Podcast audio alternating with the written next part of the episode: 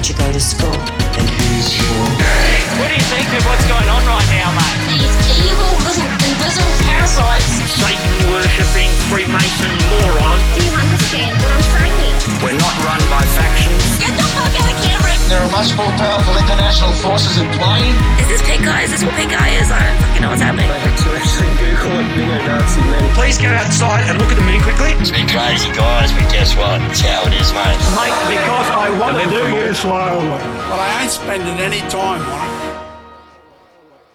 Welcome to the Condition Release Program, a podcast that delves into the netherworld of cults, crims, and con artists. This is our rabbit hole edition. We're mm-hmm. diving deep. And I'm Jack the Insider, otherwise known as Peter Hoysted for tax purposes. And I'm Joel Hill, and this week we are going to have another look at Klaus Schwab, the World Economic Forum, and the Great Reset. But this time through the lens of one of their little members, the Danish MP Ida Auken, that we briefly mentioned the last rabbit hole episode. But we're going to dive right into the you will own nothing and be happy idea that make conspiracy theorists lose sleep for reasons they don't even understand. You're like that now, Joel. You're happy, aren't you?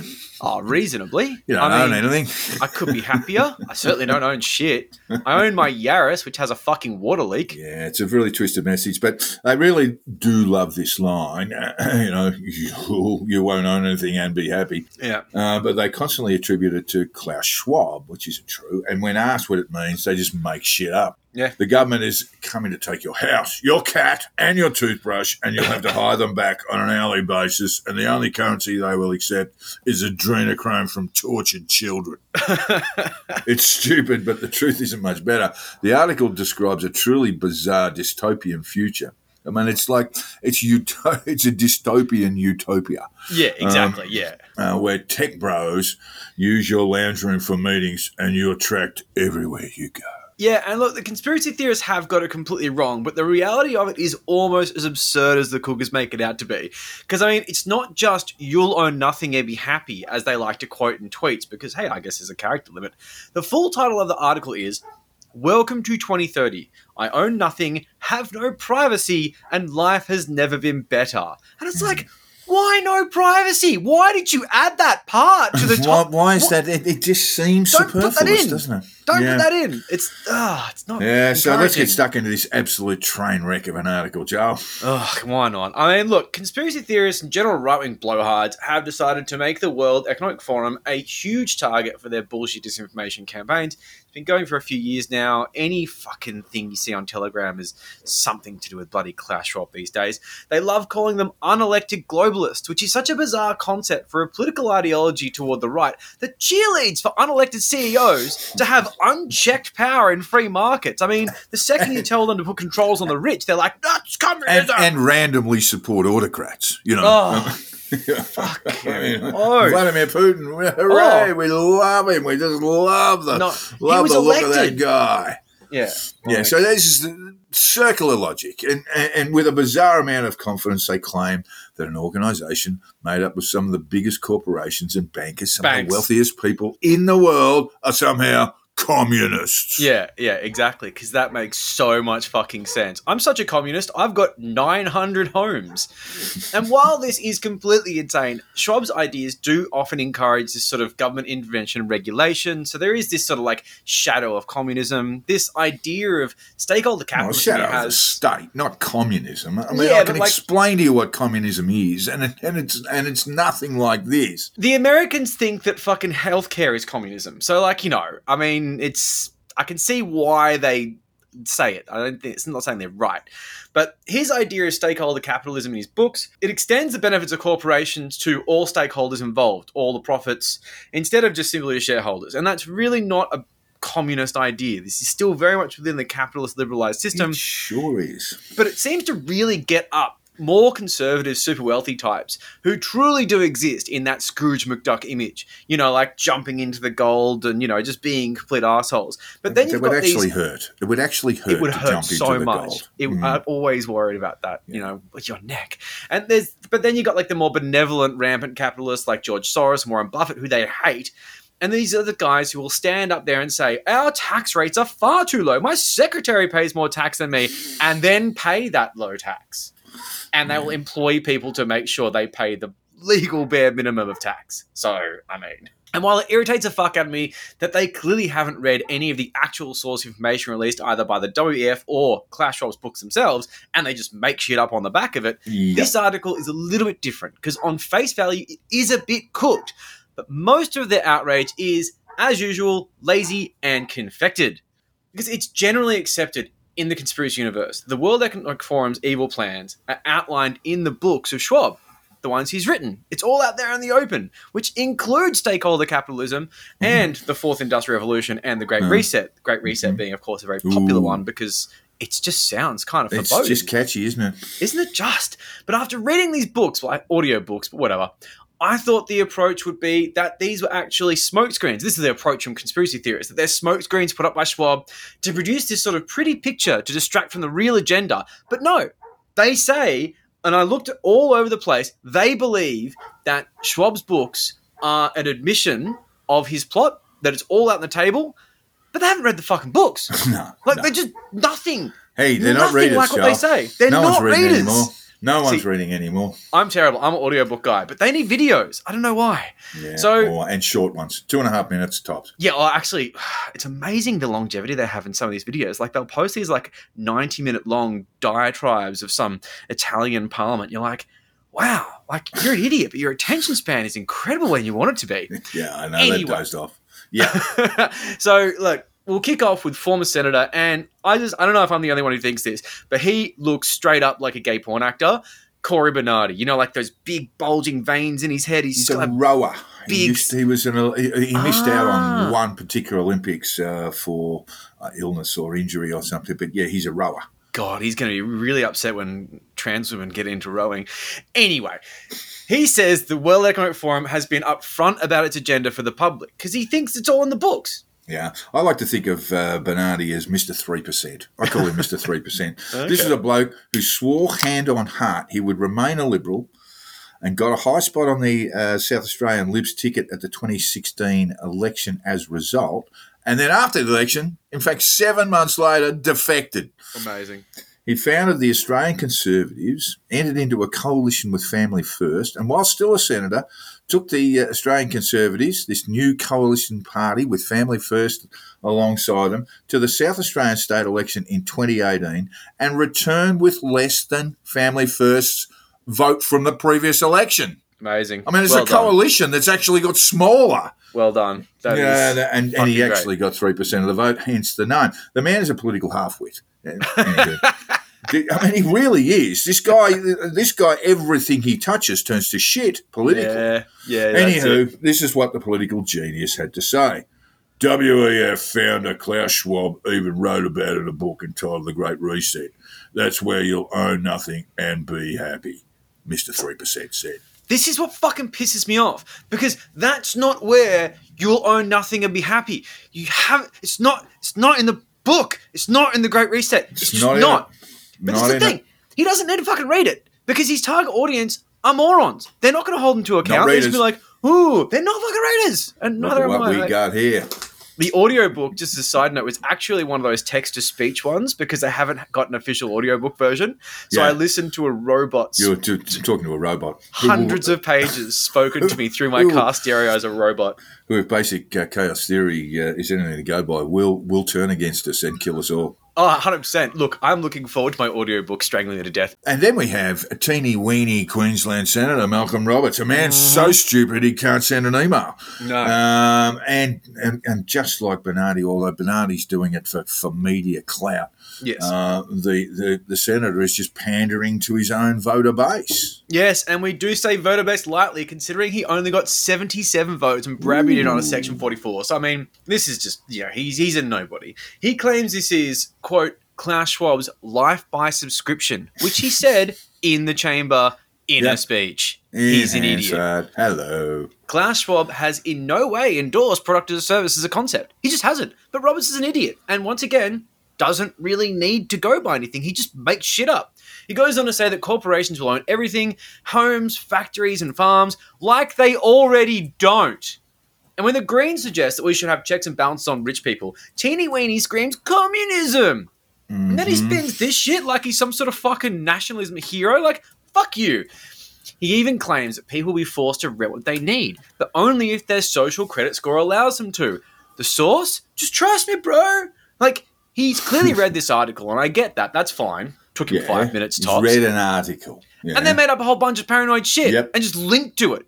And this is mm-hmm. so typical of the conservative universe, especially in the cooker space. It's just their bread and butter. But a fucking senator, I mean, that is that is terrible. Like, have some self respect. And you can see his speech on YouTube if you want, but it's, it's it's all made up bullshit. He just makes it up. Look, Tony, when he, Tony, when we talk about our senators, there's, there's, there's not a lot to get proud of there now, nowadays. Um, but when, when we talk about Tony Wenny, when he when he actually got into, well, he did actually file a kind of sovcit writ against Julia Gillard. Let's Yeah, not forget right. that when he was a senator, and then uh, and with you know with uh, with the uh, semicolons and so forth under Yes. his name, and then when someone said, Yep. "Hey, sovcits do that," he goes, "I'm really not a sovcit." Where'd you learn it from, then, champion? And then, and the other thing that he did was quacks like produced this great whopping conspiracy theory file that he released actually into the parliamentary library that contained speeches from JFK, uh, uh, uh, uh, Roosevelt, FDR, and, and they were in completely made up. Now he'd either Oh, he'd either made them up himself. He's never answered these questions, by the way. He'd either made up these speeches from JFK and FDR himself, or he'd simply cut and paste someone who did. I think that's There the is no record of these speeches that he refers to frequently. Man's an idiot. What a fucking moron. And just another one, just to round off the senatorial idiots, uh, Liberal Senator for South Australia, Alex Antic. Hate him. He's got the crazy antics. Has all has been all over this, you know, New World Order, all this sort of stuff. An angry, paranoid idiot who appears reasonably intelligent until he opens his mouth. And that, that's the giveaway. That's when That you is. know. At really least is. with Teeny Weeny, here's a bit of a joke. I mean, you just look at him and go, that guy is funny.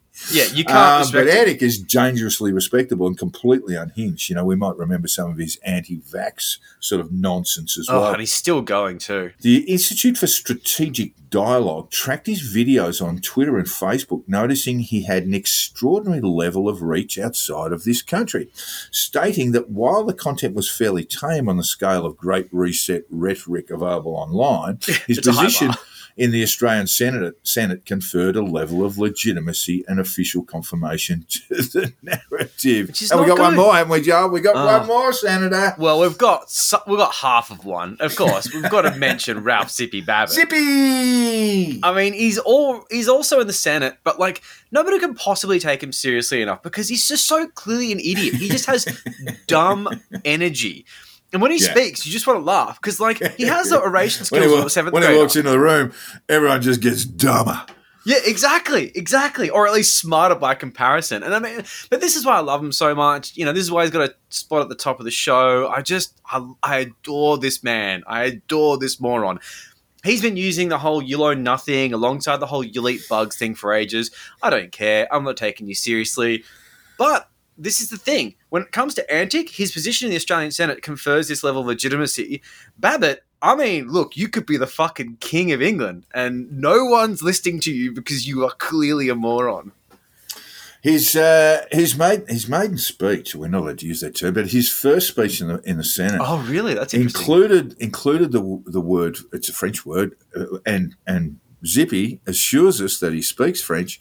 Um, He does, it, yeah. it included the word faux, F A U X. Oh, something being contrived or not real. And, and he pronounced it fox. But he speaks French.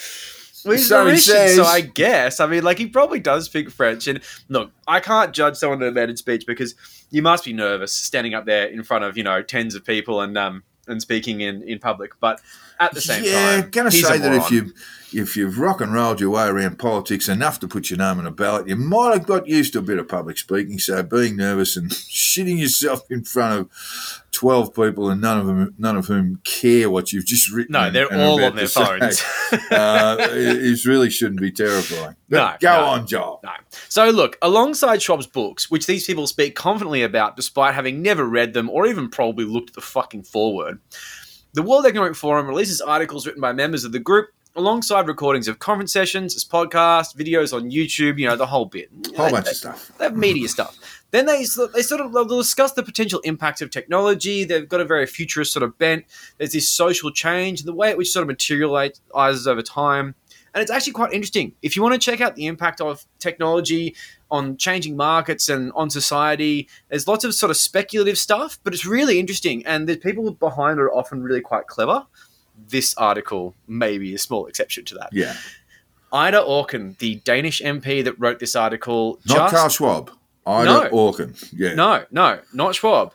Auken took the ball and literally ran with it and ran into a wall. I mean, this article is strange. Yeah. It is. The article was published just before the World Economic Forum had yet another meeting of rich people and figures of government, and this one was the annual meeting of the Global Future Councils. Say that 10 times quickly. Held in the famously progressive country Dubai in 2016, which was mm. described by the WEF as The annual meeting of the Global Future Councils, our network of forward looking thinkers from business, government, civil society, and academia. Yeah, so you know it's it's got a nice cross section of people. It's everybody. I'm guessing the academics don't pay uh, because they have Oh, no except money. for the pause. It's everybody except for the pause. Yes, only the prestigious poors, the one who have doctorates. But it is mostly just rich kids talking about cool technology. Yeah. You know, a few Emiratis in there, and a bunch of tech bros who, let's face it. Most of their incentive to go this is to try to self-regulate to avoid government intervention, which is going to fuck with their plans to make Skynet sentient. I mean, that is genuinely part of the plan. Get ahead of government, go and have a chat with Klaus's mates, and then you can make sure the government don't put reasonable regulations on your psychotic technological advances. But as with most WF meetings, they sought to address these pressing issues facing the world as a result of these technological advancements, clashing with these sort of social order and these sort of things we hold dear. The potential end of American world dominance is on the table, the threat of climate change is always there, and because the WF loves taking membership money from sketchy Middle Eastern countries, tons of puff pieces on Dubai itself. Terrific people. Great, Great place. human rights record. Good shopping. Really Yeah. good shopping. Hotels, second to none. The beers are not a great craft beer scene, but that's Yeah. fine. Don't worry. No, you yeah, can't have yeah. everything. No. The basis of the article is there's number one to eight predictions for the world in 2030. So it's like a sort of series of eight predictions that are going to happen in, at that point, was around 15 years. And This, again, the- to remind our listeners, is Auken, the Danish MP's article, not Klaus Schwab's. no? Yes, yes. Uh, th- it is definitely good to, to say for those at the back because uh, he has nothing to do with this. He's the head of the organization. This is like a subsect of like global councils. This is beneath him at best. Yeah. So this was discussed at the meeting, which is basically that all products will have become services. And that was the number one prediction for 2030 that all products will have become services. And that's very mm-hmm. important. And this is something we've actually seen quite widely as a practical example in the Yeah. software sector with companies like Adobe and Microsoft moving to a subscription style service where you no longer own the software but you subscribe to it. And this is so, of course, you keep paying them money. Yeah.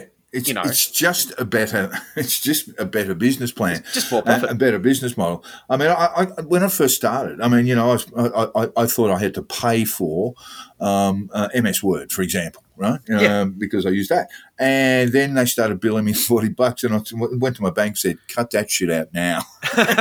and then And your I, words I stop had working. no idea they were doing this. Yeah. This is quite a few years ago, and uh, and then it's only then I realised, eh, I'm not paying forty bucks a month uh, or anything like that. I, I, I think I do pay them ten bucks now. Well, I tell you what, look, I'm not telling you to do this, but on eBay and AliExpress, you can get licenses for a lot cheaper than 129 a year. But yeah, still. Anyway, that's that's just the business model because you can sell the software, people are going to copy it, you know, uh, all that sort of stuff, and, and they're going to move it around, and, and this is best. This is the best way. This is a steady stream of ready cash going into into, into huge companies' cash flow, like Yeah. Adobe and Microsoft. It's yeah. purely for profit. There's no real true benefit to it whatsoever, except for updates no one cares about. So, Yeah. look, we'll go into more detail on the article itself as we sort of break it down from here. But this is the World Economic Forum explaining the article in just a simple paragraph. I don't own anything. I don't own a car. I don't own a house. I don't own any appliances or any clothes, writes Danish MP Ida Auken. Shopping is a distant memory in the city of 2030, whose inhabitants have cracked clean energy and borrow what they need on demand.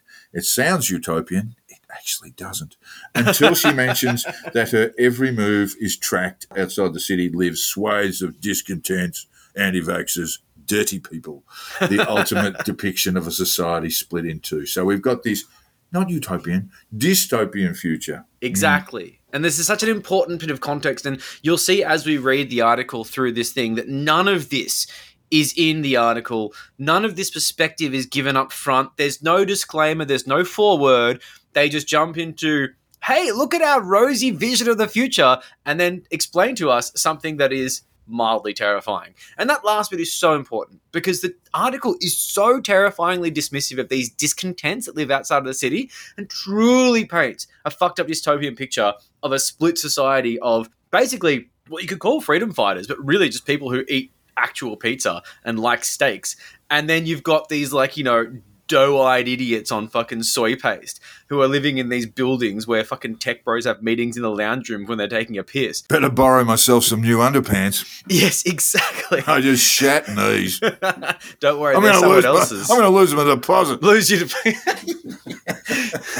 and it might send you bankrupt. So look, it's not a great situation here, but it's No. important we establish that the WF are not completely psychotic, and neither is Auken. There is some self-awareness here that doesn't translate into the article. Like I say, there's no warnings, there's no forewords. So I'd like to use this as a basis to give some credit to conspiracy theorists who may have misinterpreted the tone of the article because they didn't really get a, a good warning on why this has a lot more nuance to it. But it also took me like five minutes to find that quote. And it's been years since the article came out. Like, Yeah. they're not doing their research. And they're so famous for doing that. Yeah, yeah, yeah. But well, it's because they want to be angry. You know, this is this is catnip to them. This is their industry. And this is kerosene for the fire. And they're always looking for new ways to put kerosene on the fire. Yeah. So she had to later clarify things and she added this. Uh, Danish politician Ida Auken, who wrote the prediction in question here, said it was not a utopia or dream of the future, quote unquote, but a quote scenario showing where we could be heading for better and for worse. Yeah. Unquote. Exactly. So So it's you know she's doing the H.G. Wells thing. She's having a bit of a glimpse into the future, and um, and and she might have got a whole bunch of things wrong. Um, I, I do like her depiction of the Morlocks. Um, look, context is so important. There was none. I, I, want, I want to kick the the shit out of one of them right now. so, look, in this written update, she clarified the piece aimed to start a discussion about some of the pros and cons of the current technological development. And when we're dealing with the future, it is not enough to work with reports.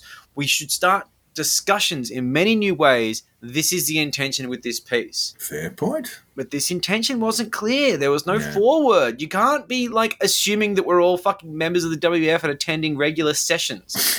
you know, it doesn't take long to clarify this if you I look got the money it. for that. Well, no, you don't, and you never fucking will, because it's disgustingly expensive because these people are cooked.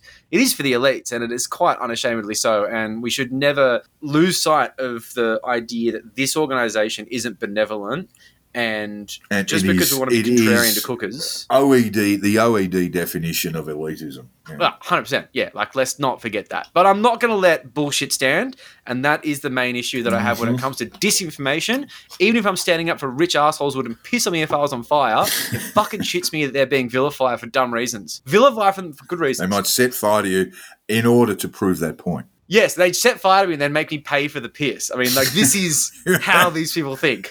Rent, rent the piece. exactly. You can rent This is a piss. service. Yeah. So, for example, the have no privacy aspect is the idea that the way in which data has become monetized and devices are surveilling us around the clock, we have become the product. And this is already happening now. And this is discussed in the session at the 2017 uh, Davos meeting. What if privacy becomes a luxury good? And the title kind of sums it up. This is like it outlines a potential future where a price tag may be attached to opt out of constant surveillance by big tech firms. And what can be possibly done to avoid this potential reality with regulation and things like that to try and make sure that Yeah. we can still be a product because they're capitalist scums, but also to make sure that it doesn't get out of hand Yeah. because it is have a lot of potential to get out of hand. And I mean, like, look, that is really interesting, Ida, and I love your work. This is really great, but I haven't been to Davos. You know, we're not Davos people. We're just general public. I wasn't invited because no one cares what I fucking think. However, I did read Have No Privacy in the title, and just because I wasn't realizing there was hours of context in sessions and lectures behind it, I mean, come on, that doesn't make me simple or a lot of the people who took this completely out of context. I I totally understand why people got alarmed by this. Yeah, maybe it's uh, maybe it's the gift of Danish irony, and it's just not. Uh, it's not easy to pick up. There's I not mean, many of them. This is some, this is something the Australian government has to address right now. Governments around the world, but Australia in particular, because what the Optus hack showed us is that there's just data that sits in Oh, corporations, everywhere. databases that is not moved on, particularly related to telecommunications, that they're supposed to keep for for government, you know, for Yeah, government use Metadata, blah blah, law whatever. enforcement, etc. All right, uh, and and they're actually keeping it for 10, 15, an indeterminate amount of time, and that really needs to change. And it can change. It can change very easily. Yes, it can. With legislation that just says if you have this, if, you have this uh, uh, person's data after six years and you have no further contact with that particular individual, kill the data. Yeah, or de-identify them, it or do anything. send them an email and tell them that you've done it. Yeah, yeah, and that that's really not a big deal. It's not a hard thing to do, but unfortunately, we have very very lazy organisations that only do things that they're forced. Well, we have very lazy governments. We've just had a very lazy right wing government who just did not address these things. They they go, don't "Oh, give a computers, hey, they can do all sorts of things on computers now. I and that was you about the full up boobs. extent of the grasp of technology from the Morrison government, for example. I mean, it really was put that. In that. In that These are people who pressed like on porn tweets. I mean, dude, you can't you can't be expecting them to Yeah. regulate technology. We're fat chicks, I think, in the classic. So look, even on a tweet from the World Economic Forum, there was a quote which was, you know, you'll own nothing and be happy, and it's got this shit-eating grin from this stock photo, but it crops out the important bit, or sometimes it leaves it in. Malcolm Roberts left it in because his audience of morons. He's an idiot. You'll own nothing and you'll be happy. This is how our world could change by 2030. Read more. And then there's a link, right? So they're qualifying it. They're saying this is how our world could change. Yeah. And then it later qualifies it even further by saying this is based on the input of members of the World Economic Forum's Global Future Councils. Klaus Schwab, not a member of that. Not a member of that. He's the and, boss. And this was just simply the, the sort of dystopian view of the world put together by Ida, uh, who who doesn't understand irony clearly, and No. and has just given given the cookers, you know, a, a short one outside the off stump to just Yeah. to just smash to the boundary. Straight to the boundary. It really is unfortunate. But look, if it wasn't this, it'd be something else. Let's face it. I mean, like, yeah, they've yeah, always sure. got something. There always see fucking something. idiots. But the thing is, it is subtle, but it was there. You know, this isn't a picture of what they're aiming for. It's a picture of what could happen. It's potentially a warning. But like to read that into that small bit of just you know, this is how our world could change. I mean, people need more context than that. I I wouldn't call people stupid for misinterpreting that, but you can see that the whole time, you know, they're not backtracking on this since day dot. This wasn't meant to be a uh, hopeful utopia. It was more of a, hey guys, you might want to check this situation out. It's going to be Morlocks and everything. It's going to be horrible. Denis Leary. We'll get back to that in a second. But like with anything that right wing agitated use to fuel these sort of profitable fear narratives, it's more complicated than it seems, and they almost willfully leave out the details. And with the WEF, everything's fucking complicated. I mean, everything is detailed. These people are actual dorks. There is nothing but detail. These people are so fucking long winded, and those long winded things are hugely detailed. Fascinating, but dorks. A lot of reading. There's also a copy of the article on the WF website, which has since been deleted at the request of Auken due to threats and abuse she's received from idiots who missed the point of the fucking article. Amazing. She would have copped some whoppers too. There'd be Just terrible Awful. threats. And probably still now. And just like, just because there's one article she wrote on a futuristic concept. Yeah. Fuck you. And the links do actually remain up. They're just broken. So they are accessible through the Wayback Machine because that exists. We did And- see that, yes. An interesting thing was in the URL they put shopping. I can't really remember what that is, which is a part of the article, but it's interesting that that was the part that they decided to put in the URL. So they, you know, there's a little emphasis on that. And it's always interesting to see these little, like, you know, tidbits to see. Yeah, I know. Because everyone loves shopping. I mean, most people do love shopping, whether it's just popping down the supermarket and all that sort of stuff. And what do you mean? They're going to take it away and Morlocks and stuff? What? I've got a love hate how they, relationship. this is how they pull them in. This is this is genuine cold behaviour. It is, it is. But like the thing is, right? Like you know, I go into Coles, and half the time I'm there like I'm fucking wasting my time. This is pointless. I should just program my Amazon to deliver everything to me by drone. And then my second thing is, I love the lights. Coles radio's playing a banger. I'm Yeah. just walking around, looking at all these pretty colors. Life is good because it's designed to fuck with your head, and I I, know, just I know. take those things in. I, I'm, I'm, I've got to get. I've just got to get milk, which means I'm going to have to walk four kilometres into the store. Uh, in Oh yeah, it gets get my that. steps up too. That is definitely a thing. Yeah. But yeah, anyway, at the end of the article- science at play there. But yeah, sorry, go on.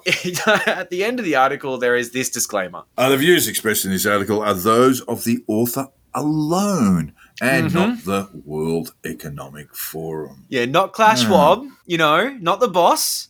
No, Not Klaus, The Come Danish on, lady. Weeny. You should know this, man. do your research. Fuck's No. sake. I mean, Yeah. it's still a terrifying article that is quite hard to swallow. But Yeah. why why go for the boss? It's a piece Anyway. of fiction. Anyway, Look, on the list, there's the eight things. That's number one. The other seven are pretty banal, but they're worth mentioning. There's a price on carbon, which is boring. boring. The end of US dominance and a multipolar society, which Yeah, is becoming more and more anyway. likely. Yep. This is great. Farewell Hospital, hello Homespital, which is their sort of take on telehealth. But like, how bad is that bit of copy from the intern? Homespital? Like, that's just absolute toilet thought. Eating less meat, which is a huge bogeyman for the right at the moment No. because everything's about eating bugs. I mean, come on, guys, we're killing our animals. It's kind of fucked up. I eat like a chicken a day. Number six is today's Syrian refugees, 2030 CEOs, which is so lovely. Like it's so What? banal, but it's such a like a lovely puff piece. Because you know, like apparently in 2030, the Syrian refugees will come of age and be brilliant at stuff for some reason, which is oh, nice. Oh, yeah. I mean, just, and, and, and, and none nice. of them will be violent because they've lived in a violent environment for so long where the, the, the, the price of human life is so cheap that they'll be affected by that in a bad way. No, no, no. They they were brought to civilized countries at young ages, taught through the best schools Germany has to offer, and now they're about to become the oh, next this leaders. is the this is the million Syrian refugees in, in Germany. Look, you know, you know that a lot of people are going to be very, very productive members of society. So I get that, but I mean, nice. uh, but don't add to their burdens by saying, "Hey, we're just sitting back waiting you waiting for you all to become geniuses and stuff." yeah, you best be CEOs. I don't Come know. on, do quite true. something smart. So number seven is that Western values will be tested to a breaking point, which is kind of playing out right now as the culture Oh, wars are flaring up. Oath, mainly because this, because the right wing and conservatives, so-called conservatives, are anti-US. This is the new thing. They're anti-West. this is the new thing that they are anti-West, anti-US. This this was always a leftist uh, a leftist occupation or preoccupation. Now it's the right. Now it's Tucker Yeah. Carlson. He is anti-West. He is anti-US. That Zuby Music dickhead on Twitter, who I don't know why has a blue tick, he was saying that he doesn't like what's happening in the US for raising a family, and that he thinks that people should move to Saudi Arabia if they want a family friendly Yeah. environment. Oh yeah. That's insane. yeah. So the, yes, no, you're absolutely right. The right wing are moving away from American values and going toward like. So the other thing that I found was fascinating about this, and we shouldn't go too hard on the on the side note, but that 4chan and all these kind of fucked up edge lords are saying how base the Taliban are because they put women in their place and they have cool guns. Yeah, it's it's it's completely fucking nuts.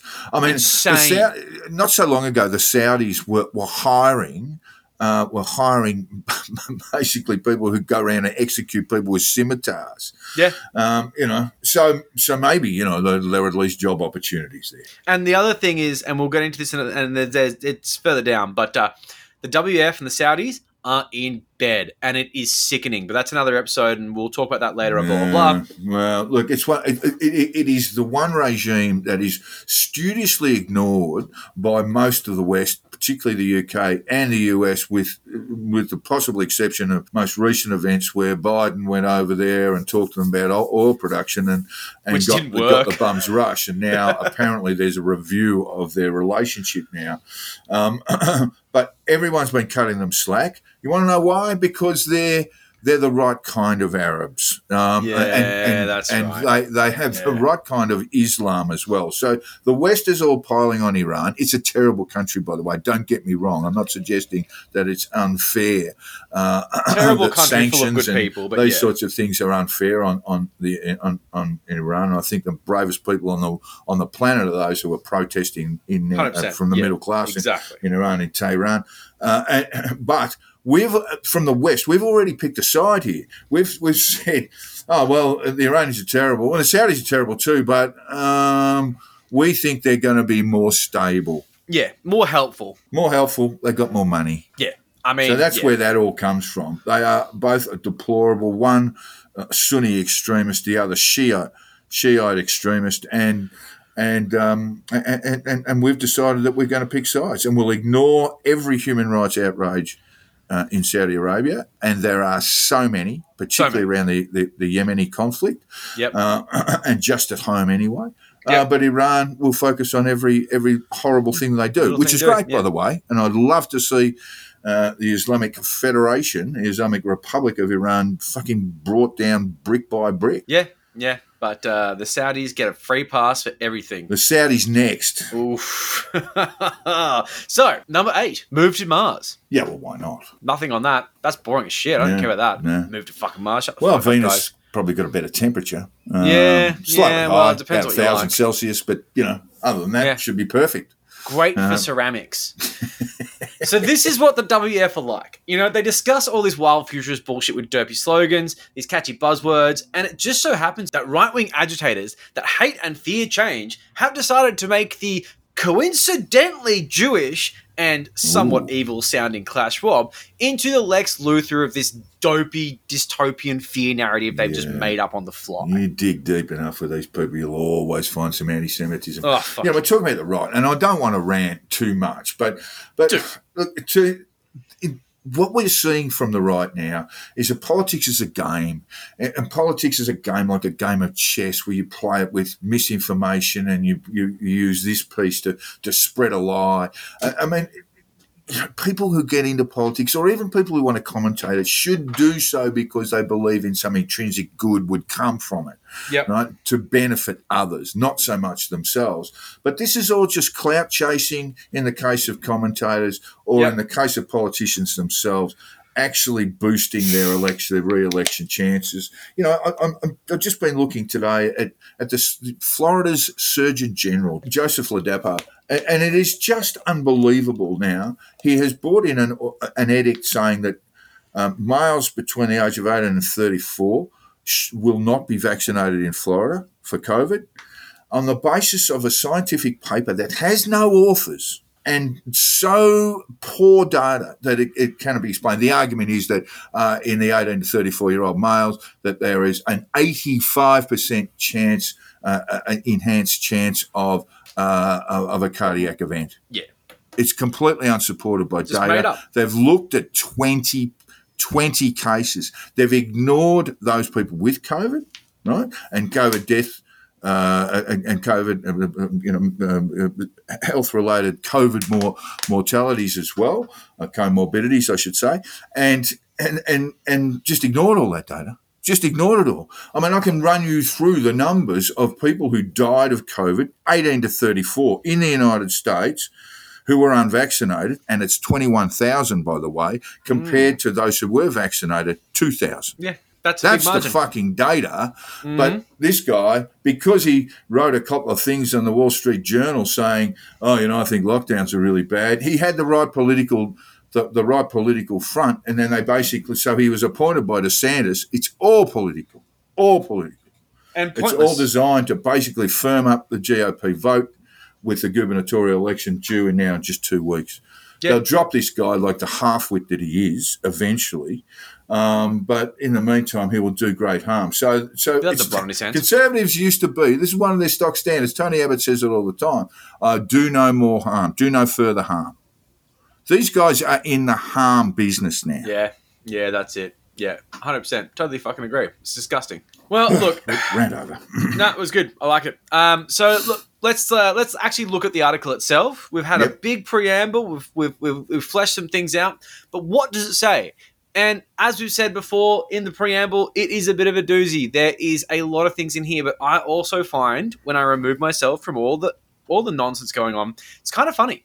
So Jack's going to read the quotes, All and we're going to go through it. So it starts off with this. Welcome to the year 2030. Welcome to my city, or should I say our city. I don't own anything. I don't own a car. I don't own a house. I don't own any appliances or any clothes. I got my I got my underpants on, on lay-by. Yeah, the underpants thing really. That fucked me was there. That- I just we- made that up because Uh, underpants. but no, but like that's it. Like you don't own any clothes. No. That's fucking bizarre. So okay, the our city probably triggers right wingers because at, at at its core, in a right wing mindset, we are meant to be atomized as fuck, and the idea of collectivism is somehow communism to them. You know, they just make these dumb fucking leaps, and I find that thought quite unsettling because personally, I see individual self interest not being a virtue.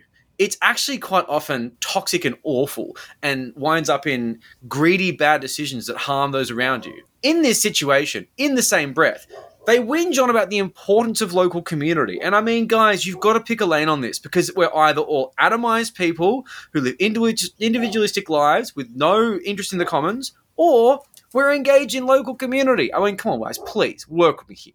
But generally speaking, the angle they take here is that your individual freedoms will be sacrificed for collective good, and whatever freedoms you happen to give up will make your life hollow and meaningless. The only thing that makes life worth living is owning a house and owning a car. Everything else is secondary and just pointless. So, the basis of her city or our city is probably going to be a smart city. And this is an actual thing which is being implemented in various places with the blatant backing of the WEF. And we will get to examples of smart cities in the next part of this, which may be in a couple of weeks, maybe in a month, whatever. But the idea is that the city is built with technology at the heart of all the planning and all this scalability is built into the development, which is kind of fascinating, but it's a, it is an experiment. And whether this is a good thing or a bad thing is open to discussion, and the proof will be in the pudding as we see this play out. And we are going to see it play out because these things are happening. Conspiracy theorists tend to say it's not good, but as we know, these are people who are inherently terrified of the unknown and fucking terrible with technology. They're like, oh, I posted Dan Murphy's opening hours. It's also in the name, smart cities. And let's face it, cookers are not smart people. They're not so smart. They're you can smart. see. I can tell you that motor vehicle manufacturers around the world, the big names, Toyota, General Motors, Ford, etc., they are planning for a future where people will, particularly living in cities, will subscribe to a car. They won't own Yeah. a car. Yep. Uh, yeah. it will mean, and, and, and this is we're talking about self-drive cars. They will pay. Let's I'm going to say in today's money, maybe pay, maybe pay three or four hundred dollars for a car, and you'll be able to subscribe to it, call it up on an app, and it'll come around and pick them up and drive them to where they want to go. That's Which would be incredibly efficient. it, it would be incredibly efficient, but But I and- also and- can't and- leave my stuff in it. Motor vehicle, no, you can't. You'll have to Which get all your gear out. Motor vehicle manu- manufacturers are dealing with this because obviously, if we're sharing cars, if we're subscribing uh, to a car, and that, uh, so say, uh, uh, one person has, say, a quarter or a fifth of that car, and that's probably not the best Mm-hmm. way to put it. But that, that car will take five or six different people around, some different subscribers around. Obviously, they're not going to be quite as many vehicles manufactured. Yeah, exactly. Which may very well be a good thing because there's a lot of people in the developing world who don't have cars who wouldn't mind one. And keeping them down with economic uh, sanctions and imperialism, I don't know. Maybe that's not nice. I don't know. Just a just a funny. Thing. Well, it's just going to it's to just put an, an absolute soak on resources too. And if they're EVs, then it'll be you know some of some of the precious or some some of the rare metals that are that uh, yeah. are very very well, rares in the title, so I guess that's a giveaway Yeah. about why it might be problematic. Hey, we got nickel here. We got nickel. Yeah, come get it, come get it, guys. we are going to have it. another Go, boom. Nick, go prospecting for, for nickel now because it's Yes, going to be exactly. a, it's a major metal of the future. get my nickel detector out. So, as to owning nothing, I mean, look, guys, welcome to 2022. We don't own anything anyway. Houses are beyond our reach, hoarded by professional landlords and investment firms that do not give a This is fuck what about you. resonates with a lot of cookers. But yeah, go on.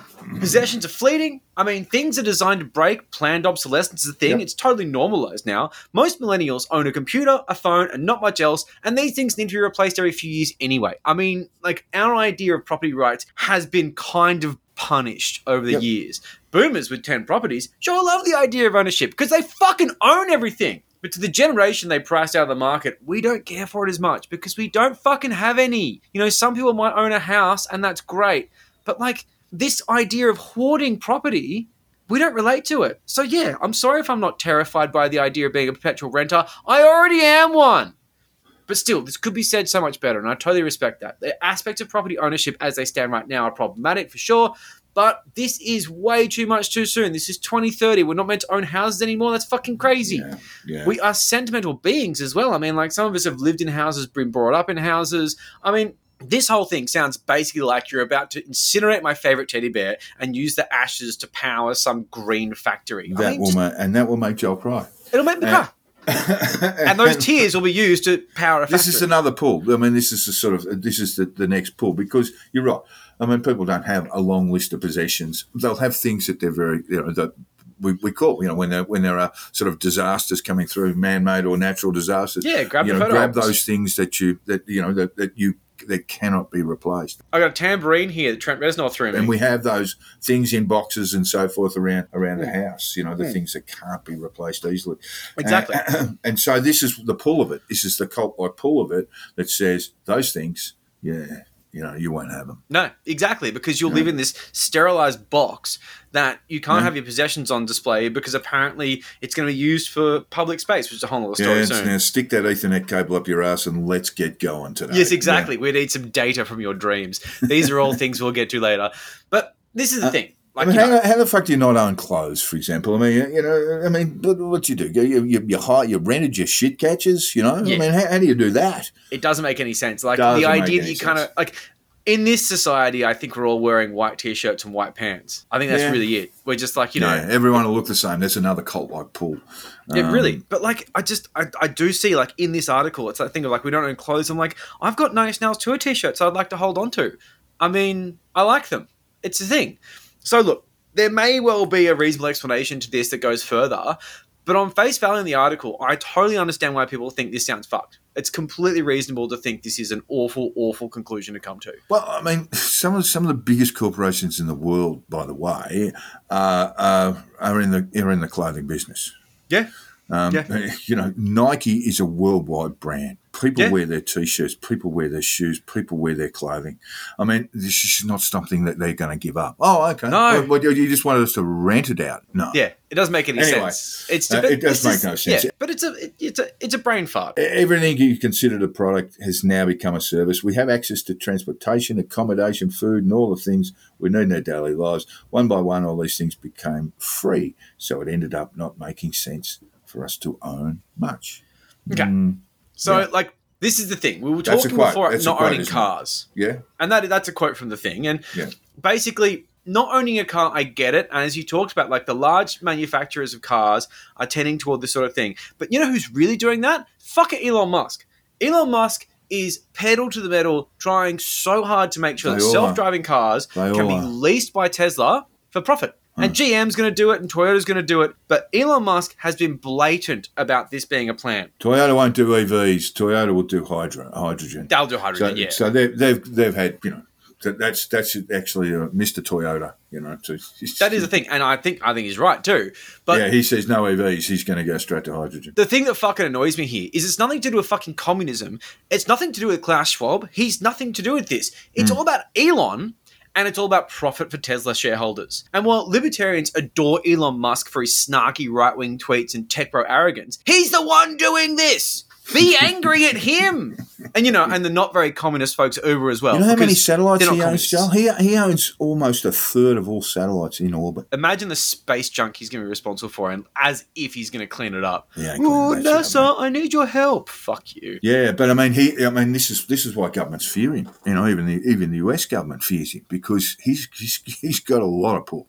Yeah, got a lot yeah, he does have a lot of. pull. And the thing is, he's the one who's going to be taking the trucker jobs, using his satellites to automate all of your shit. He's going to replace your car with a robotic taxi you're not allowed to own anymore. Nothing to do with fucking Klaus Schwab. Conspiracy theorists froth over Elon Musk, not over the target. Honestly, start looking at Elon, not Klaus. You fucking morons. He's the one who's going to make you eat bugs. no matter how you, you you put this together, that's probably, as I say, that's probably the way the motor vehicle industry they think it's going that way into that sort of subscribe for a car thing, and and and people will continue to own cars. I mean, you know, uh, imagine trying to take Warren go to Warren Brown's shed and say, "All right, give us all these cars, mate." Not a He's- chance. You know, he's He's going to be a shoot, there's going to be a shootout. Yeah, There will be a gonna shootout. There will be a shootout. Uh, and so, so people can keep cars, but Of course. there will be an investment in them if you if you one don't have a garage or have difficulty parking. Yeah. You'll have you'll have something that just whizzes around. You won't have to worry about maintaining it. Some of the some of the Toyota marketing is already getting into this kind of area right now. yeah. Uh, and and you'll pay a, a, a, a monthly fee, and you'll plug in your app, and it'll just come and pick you up, and it'll take you where you want to go, and bring you back when you're ready, and all that sort of stuff. You know, there'll be you know a subscription, a base limit, plus probably what you what you what you use it for. So Yeah. it'll be much cheaper than owning a car and having to park one in a city. yeah, that's it. Anyway, And look, one of the things here is that why are these things free? That's not covered in the article. Like it's, it's not going to be free. mentioning, well, it says in the article it's free. Yeah, so. It's like, I mean, that sounds free. good. But what's the catch? Like, someone has to maintain the Amazon delivery drones. Someone's got to code the next generation of robots. Like, what are you going to make a robot be like, I guess we've made robots now. We're done here. Yeah. But apparently everything's free, like inexplicably free. Yeah. So I just say, like, what is the catch? Like, who is running this thing? Is this form of like extreme basic universal income underpinned by some sort of workforce? Because I I know this is meant to be automated, but Yeah, how automated is this? Because I'm all about fully automated luxury communism. It's a very appealing concept, but there's zero chance all of this is being done by robots in nine years' time. Like, Yeah, not not, not, going to happen. well, not not in yeah, not in eight. I wouldn't No, think so. It's just no. not going to happen. And someone in this story is holding a screwdriver and they're turning it around, and someone's got to be writing the code as well. Who is that going to be? Like, Well, what that is the be, that will be done robotically. So if you're looking at an AI future, that's where you're going to go. And this is why people smarter than you and I, like Stephen Hawking, who's now deceased, said this is going to fuck the planet up completely. Yeah. They will attack. You know this. You know, Arnold can't let Skynet get made sentient. a fucking made millions of dollars out of this. Um, It's only a matter of time before the robots attack and enslave us. You absolutely cannot make Skynet sentient. I'm sorry, but you just fucking cannot. So, look, my gut feeling is these so-called smart cities are going to be maintained by migrant workers, especially the Neom Smart City project, which we will discuss in the next episode on the Great Reset, which is part three, or maybe part four, because we're probably going to split this one in two. But we will look at what this is based on, which is the concept of smart cities, starting with the one being launched by definitely not a murderer.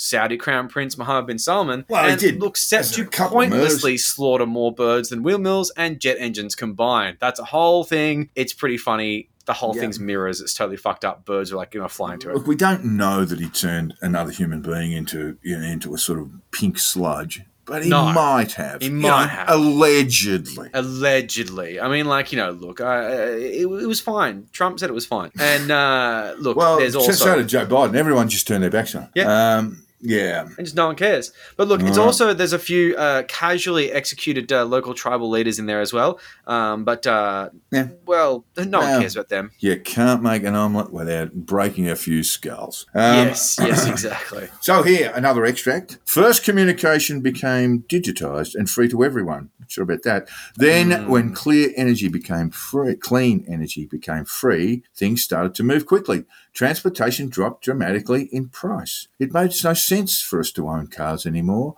because we could call a driverless vehicle or a flying car for long journeys within minutes. We started transporting ourselves in a much more organised and coordinated way when public transport became easier, quicker, and more convenient than the car. Now, I can hardly believe that we accepted congestion and traffic jams, not to mention the air pollution from combustion engines. What were What we were we thinking? thinking? Silly, silly, atavistic 20th century people. what were we thinking? Uh, That bit really pissed me off. Mm. And it's like, look, advertisement sponsored free internet and online storage is discussed in the fourth industrial revolution as a very likely future product available in the market, and I don't see why not. You know, like basically, we already get it.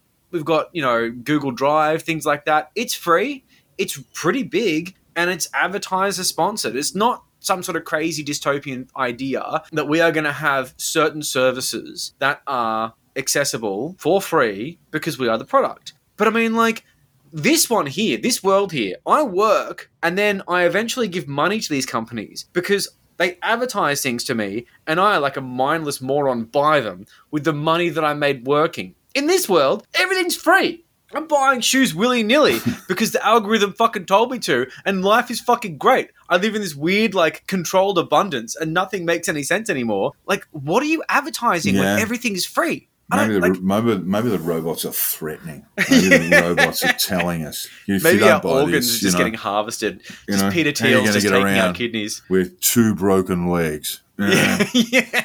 yeah. Okay. So here we go. Here's another extract. Sometimes this is real hippie stuff. Sometimes I use my bike when I go to see some of my friends. Ah. I enjoy the exercise and the ride. It kind of gets the soul to come along on the journey. What a terrible rider you are. Why would you use kind of? You fucking idiot. Anyway, funny how some things seem never to lose their excitement. Walking, biking, cooking, drawing, and growing plants. That's that's that's not exciting. Growing plants, not exciting. No, it's Anyway, not at all. It, it makes perfect sense and reminds us of how our culture emerged out of a close relationship with nature. Mm. I mean, look, that's just weird. This is weird. Yeah, that is just straight out hippie It's, bullshit. fucking- and it's weird. It's, well, you know, we emerged from nature and started riding bikes. Is that is that what we're saying? Uh, invented the wheel and said, "Hey, let's let's let's whack another one on there," and I love we're this away. cog mechanism. It, it- it- yeah. So look, this whole walked article. upright, clambered onto a cycle. It's just literally weird shit. I mean, like someone has hit this woman on the head with a mallet. I like I've got a bike and I ride at places often to get from A to B to avoid parking. Like this isn't futuristic, and I'm not being weird about it. I just have a bike. Like it's just not. I don't get like weird about it. I don't want to ride a sonnet to my fucking push bike. But what this appears to be is the sort of we still touch grass moment of the Yeah, that's what it is. It's that's the it's the in, it's the inner hippie of this article. And it's what they're trying to get across. And don't worry, guys, we haven't turned into mindless tech zombies. We still walk places. We uh. still have legs. We still cook food.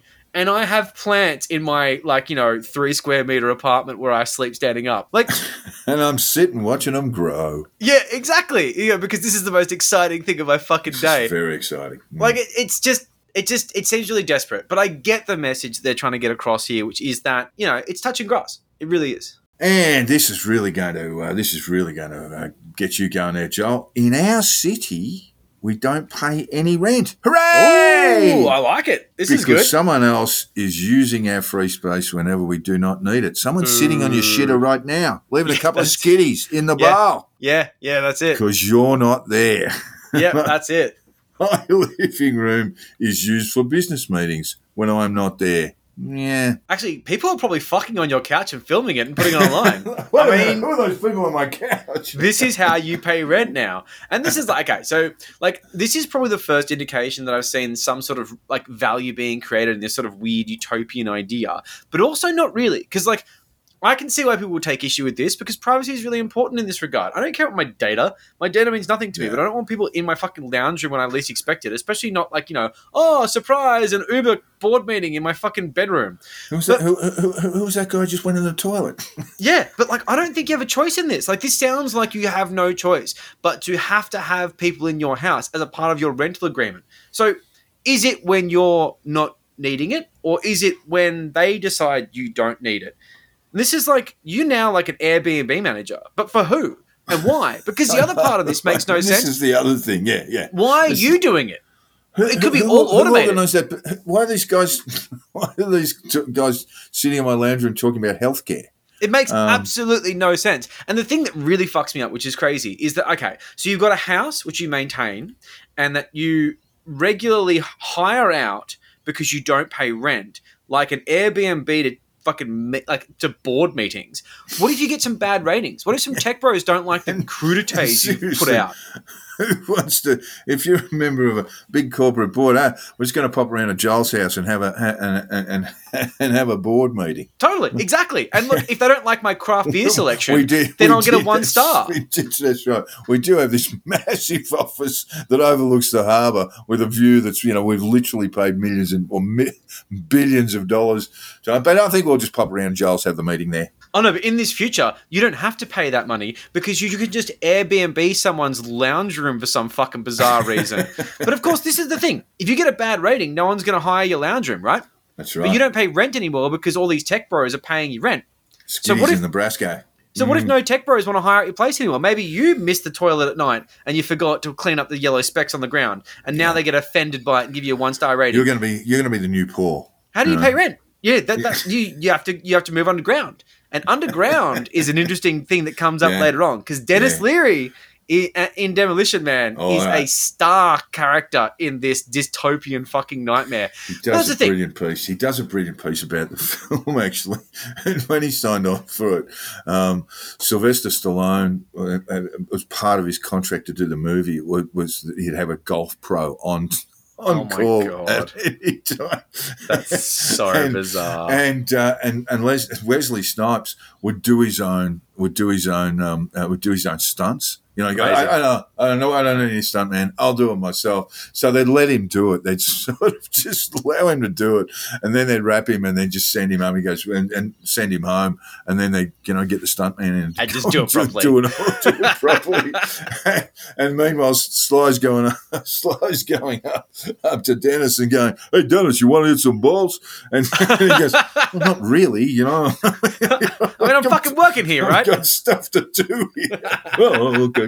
You know, it's very funny. Uh, and we're going to wrap it up there, Joel. Yeah, the Great so. Reset. This is part two. We reckon we've got at least another part left in us. Uh, uh, maybe a On third, this bit at maybe least, a third yeah. Great Reset part three. Well, It's Great, Reset Part mad 3 will be Smart Cities. But yeah. It is mad shit. yeah. I, but I love, I love sort of, you know, I'm sort of an amateur futurist, and I love looking at all these sorts of things, and love looking at all the conflict, and love looking at the way the cookers have just been sucked right in to this future that just sounds awful. yeah, and really, it doesn't exist. and really, it is not going to go. Not She missed the mark Not in eight hard. years, any time, anyway. You I know, can it's just- strongly recommend the Fourth Industrial Revolution if you're into futurism, no doubt. I actually strongly recommend most of the World Economic Forum bullshit, especially the Yuval uh, Harari stuff and all that sort of thing. But I tell you what, this is possibly the worst thing the World Economic Forum's Yeah. put out. And It's- I have listened to countless hours of audiobooks.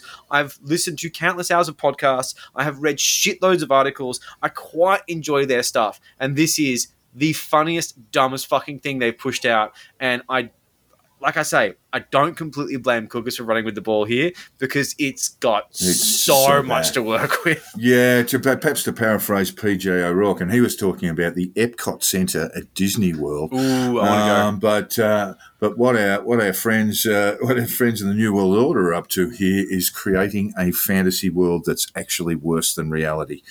Uh, that's just to paraphrase the great PJ, the late great PJ O'Rourke. And you have been listening to the Conditional Release program with your host Jack the Insider and Joel Hill. Jack can be found on Twitter and at Jack the Insider and Joel on at Crunchy Moses with a K. We set up a Facebook page you can find fairly easily. But of course, as per usual, if you enjoyed the episode, please share on social media. Our numbers are climbing, but they're not climbing fast enough to make us quit our day jobs and move into apartments where everything is a subscription service. And if we do one thing wrong, our lives are miserable.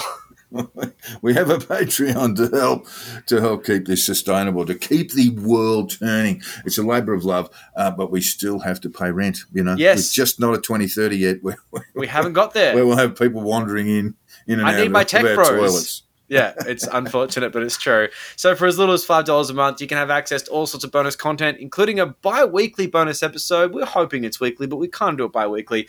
And this is all the good shit that doesn't make it in the main program because we have fun things we want to talk about just on the side, and we try to make it worth your while. And we will love you so much and uh, respond to your messages and just you know, Ah, there's a lot of very good stuff there. A lot of very good stuff. Uh, even some that I've not been involved in, which is probably probably even better. Um, but uh, and finally, all feedback, tips, and death threats should be sent to the conditional release program at gmail.com. It's got a the at the front of it. It we does. would love to hear from you, even if it's to tell us that you've got a great idea for an article. You'll learn tons of useless shit and be miserable. Don't need to read it, mate. We're already living that dream. Oh, living it, loving it, living it, loving it. It's great. I'm gonna go and throw some things out right now. See you, listeners. Thanks, guys. See you then. I don't think I ever want to talk to any of those people.